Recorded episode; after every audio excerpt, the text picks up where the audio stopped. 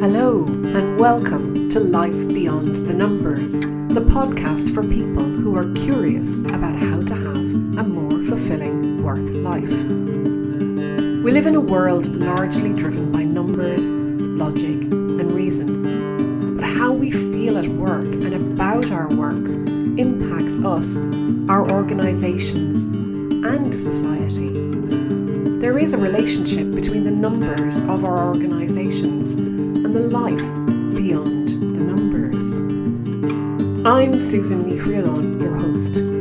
I've lived and worked in many countries. I've met people who love what they do and people who don't, people who bring their full selves to work and people who won't. But one thing that I've learned that is common to us all is that we are all unique and have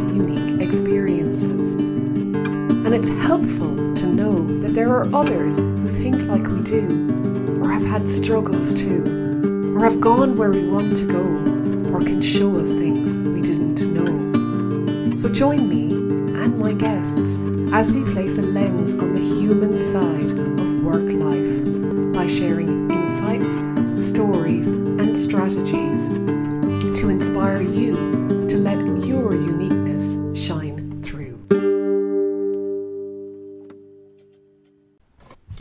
Hello, and welcome to episode 138 of Life Beyond the Numbers.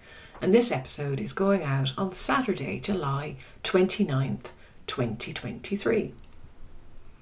For those of you who are regular listeners, you might remember that last week I mentioned that until the end of August, I would only release a short episode each week with an update on my writing during the week, the progress, struggles, insights, etc.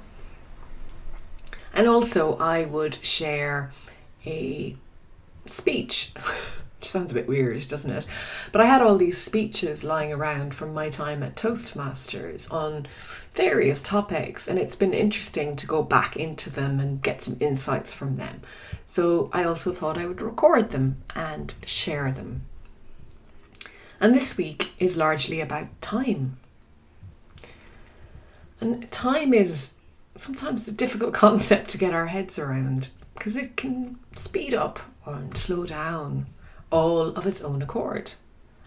And the English language is full of time related sayings. We're running out of time, there's never enough time. This'll save me time. If I could turn back time, I had the time of my life. You're wasting my time. I need more time. They say and I believe them actually, that we overestimate how much we can get done in one day and underestimate how much we can get done in a year, and possibly even a shorter time period like a month. And often it is those cumulative effects of showing up time after time and doing the work that does get the results for us. And my struggle in previous weeks wasn't so much showing up to do the work, but more about knowing what work to do and how to optimize the day. So I had been blocking out time and carving out time, but I wasn't necessarily using my time as effectively as I could have been. But as they say, not much point dwelling on the past. And luckily, I got introduced recently to something called ultradian rhythms. And if you've heard about these, great, I'd love to know your thoughts. If not, have a listen. You've probably heard about circadian rhythms or their 24 hour cycle of sleep and waking. And it, an ultradian rhythm is a bit like a mini version of this, and there are several of them in our 24 hour day. The concept is pretty simple. Working with your ultradian rhythm is about following your body's natural work rest cycles. And by doing that, you're likely to reduce fatigue, the effects of fatigue, and increase your own productivity. And the work part of the this the rhythm is the first 90 to 110 minutes. And then the rest part is the next 20 minutes, and so on it goes. So you work for 90 to 110 minutes, roughly speaking, and then you rest for 20 minutes. And then you can go back to being productive again. Now, of course, you could push through and you can work for four hours if that suits you. But actually, the body needs this break to replenish some of the energy that you've been expending and also to do some housekeeping, like sorting through some of the stuff you've been mulling over or working through and organize it and like create connections so that you can continue to be creative and possibly have some insights that maybe you wouldn't have had if you pushed through. This actually reminds me now, as I'm talking here, about episode 127 with Kerry Cullen and the performance paradox. It might be worth listening or re listening to. Now, the key part of this is the recovery, and the recovery needs to be active recovery as opposed to passive recovery. Now, active doesn't mean doing more work, but it means doing something that's involved for you that is different from what you're doing, like going outside in nature, doing some meditation, some exercise. So it's absorbing your attention in a relaxing, rejuvenating, and refreshing way.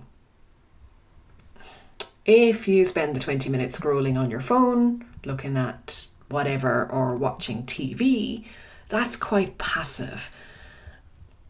It might not capture your attention in a way and let the mind wander. Because that's what you want to happen here. You want to let the mind wander and give it time to create those connections. And then back to your go back you go to your desk, ready to go again, ready to perform. And I set my days up this week where I could to work in this way. And actually, oh, there was another technique that really helped me to do this even more thoughtfully. And that was designing a startup system for my day and a close down system. Basically, a way of lowering my cognitive load. And if if you remember me speaking to Gianna in episode 126, and she was talking about lowering cognitive loads, and we talked about Steve Jobs and how he used to wear the same clothes every day. Well, obviously not the same ones, but you know, the black turtleneck and the jeans, because he then didn't have that decision to make in the morning. So, this is kind of similar to that. I have this startup routine for my day that actually, when it's written down, it's like a checklist or a to do list. As long as I follow that, then my mind is clear to go and focus on the work. And the same at the end of the day. As long as I follow that, my mind is clear that I've done my day and everything can be left behind. And part of the end of my day is to reflect on how the writing, if I did any that day, went, and also to focus what the f- next writing session will be focused on. So I'm setting myself up as well for when the next time I sit down, I'm ready to get going.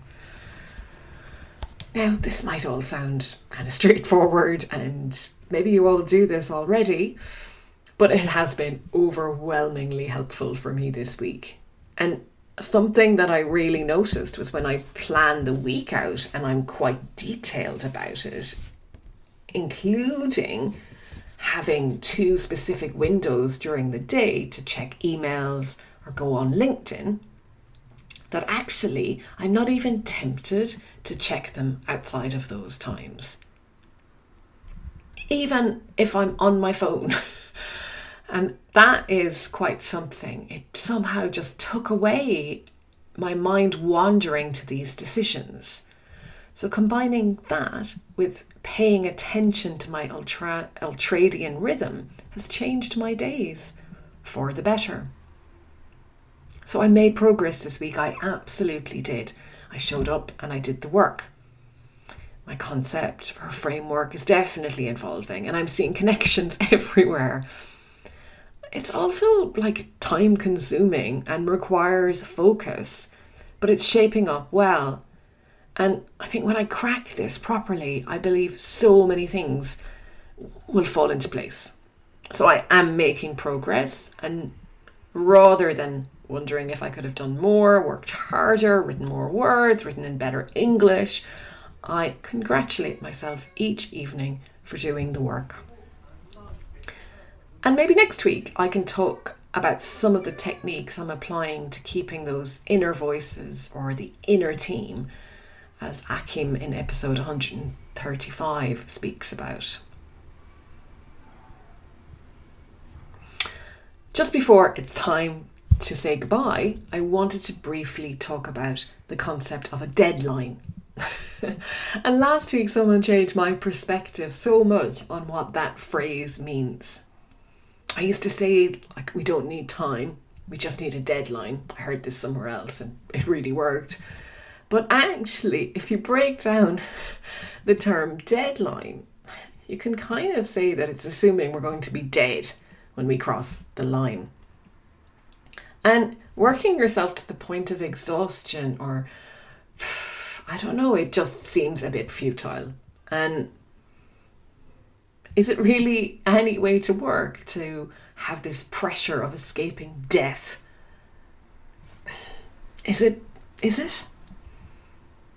And of course, our ultimate deadline is indeed death, which brings me to paying my respects to the absolutely special soul that was Sinead O'Connor, who passed away, died earlier this week. Sinead was such an inspiration when I was a teenager.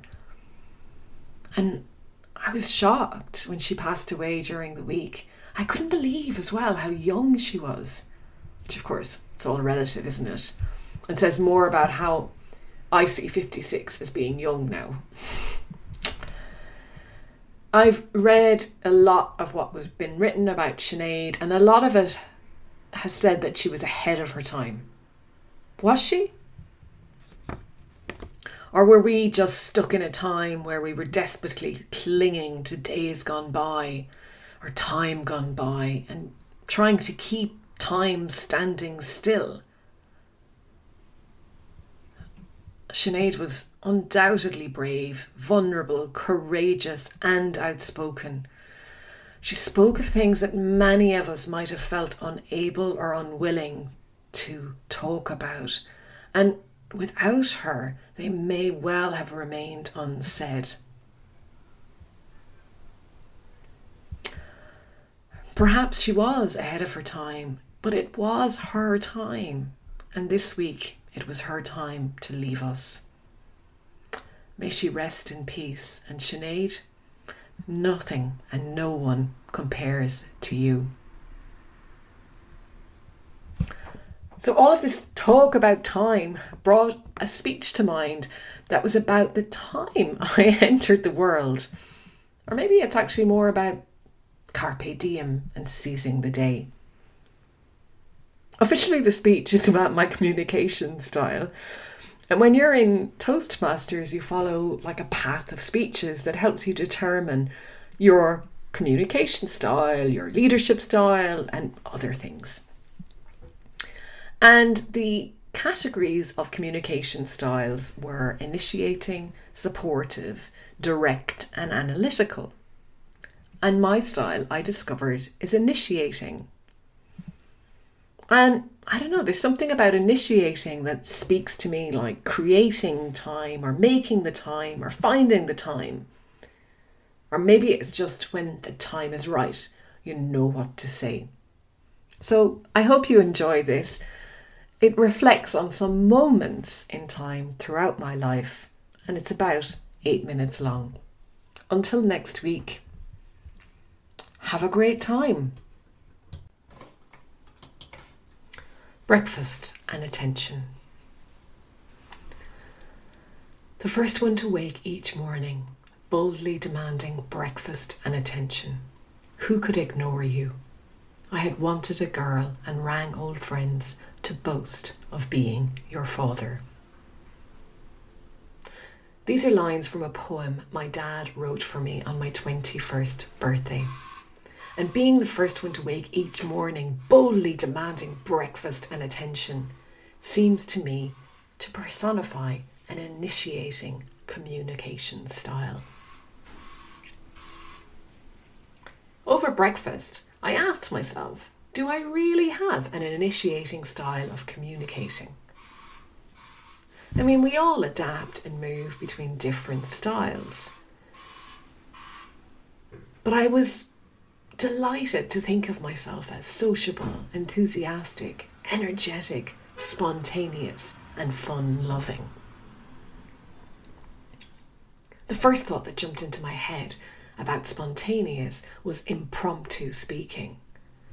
And I thought, oh, well, you know, it actually took me quite a while to feel comfortable at being spontaneous.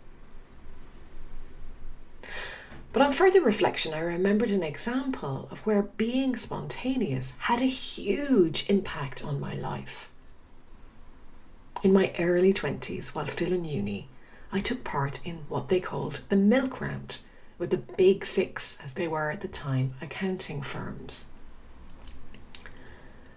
I don't really remember getting help preparing for interviews, but I imagine there was some advice, as it seemed to me there were standard or expected responses, like a way to behave, an etiquette even. I only got to the final round of interviews with one organisation. And when I was going for that final interview, I knew that this one was my last shot. And I needed to give it my best to secure that coveted training contract. I distinctly remember saying to myself that I was going to answer the questions that were asked of me as if it was the first time I'd ever heard them. No more rehearsed rattled off replies. So I'm in the interview and I have a feeling it's going well. We definitely built a rapport. And as that feeling of this is working for me began to spur me on, the partner asked me, Susan, where do you see yourself in five years' time? And without missing a beat, I replied, I really hate that question. Can you ask me something else? I'm sure there was a voice or several screaming at me, No! What are you doing? But much to my sheer delight, the partner began to laugh and said, I really hated getting asked that question too, and now I'm just getting my own back and the interview went uphill from there. I even remember after answering one question, the partner said to me, I think we have a future Prime Minister, Taoiseach, on our hands. To which I replied, Minister for Finance, actually. I got the job.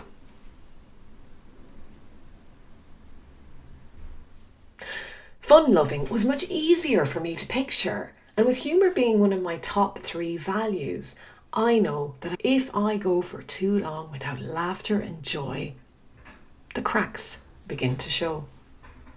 Okay, so I know I'm fun loving, but what do others think? When I left my last job in Geneva, I got this lovely book where colleagues had written farewell messages a quick scan through demonstrated more of this initiating style. One said, My listening ear, empathy, wise counsel, and humour, all in good measure, showed exactly why I was so highly regarded. Another said, It's not often you get colleagues who can mix having a laugh with total professionalism. And others wrote they would miss my witty sense of humour and my good humour. And one person even stated that they benefited from my humour. Another colleague mentioned my fizz, and a number mentioned my energy and my passion. And if I haven't yet convinced you of my fun loving style, I remember visiting my grandmother in an old folks' home. She had dementia and had no clue who I was. I sat with her for a while, and when I was leaving, she actually said to me, I've no idea who you are, but you're great fun. When it comes to energy, I know I exude and embody energy in my communication, not just verbal, but in my body language and often in my written too. I love to infuse energy into myself and into others, much like laughter or most moods. It's infectious. But one example was from someone else just before Christmas, I had a phone call with someone I had connected with on LinkedIn. I'd initiated it. And after I talked about what I was doing, this person said to me, There's a couple of things I want to say to you, but first, I just want to say you have a remarkable energy in your voice. So, I just want you to know I'm feeling re energized by rediscovering this initiating communication style. While, of course, I'll adapt my style to the situation, it's really helpful to reinforce that this is my dominant or natural style. I'm ready to embody it with even more energy and enthusiasm. And in a world where attention is almost a currency, we are constantly competing for attention. I know that I have the ability not only to compete, but to boldly demand attention. That, and breakfast, of course. So, who can ignore me? Thank you so much for listening. I hope you've enjoyed the paths we traversed on today's episode. If something rang through for you, be sure to let me know. Or maybe you can share this with someone in your life who would benefit from listening too. And if you enjoy helping others, I'd be so grateful if you would leave a review so that people who might also be curious about their own life beyond the numbers can discover this podcast too.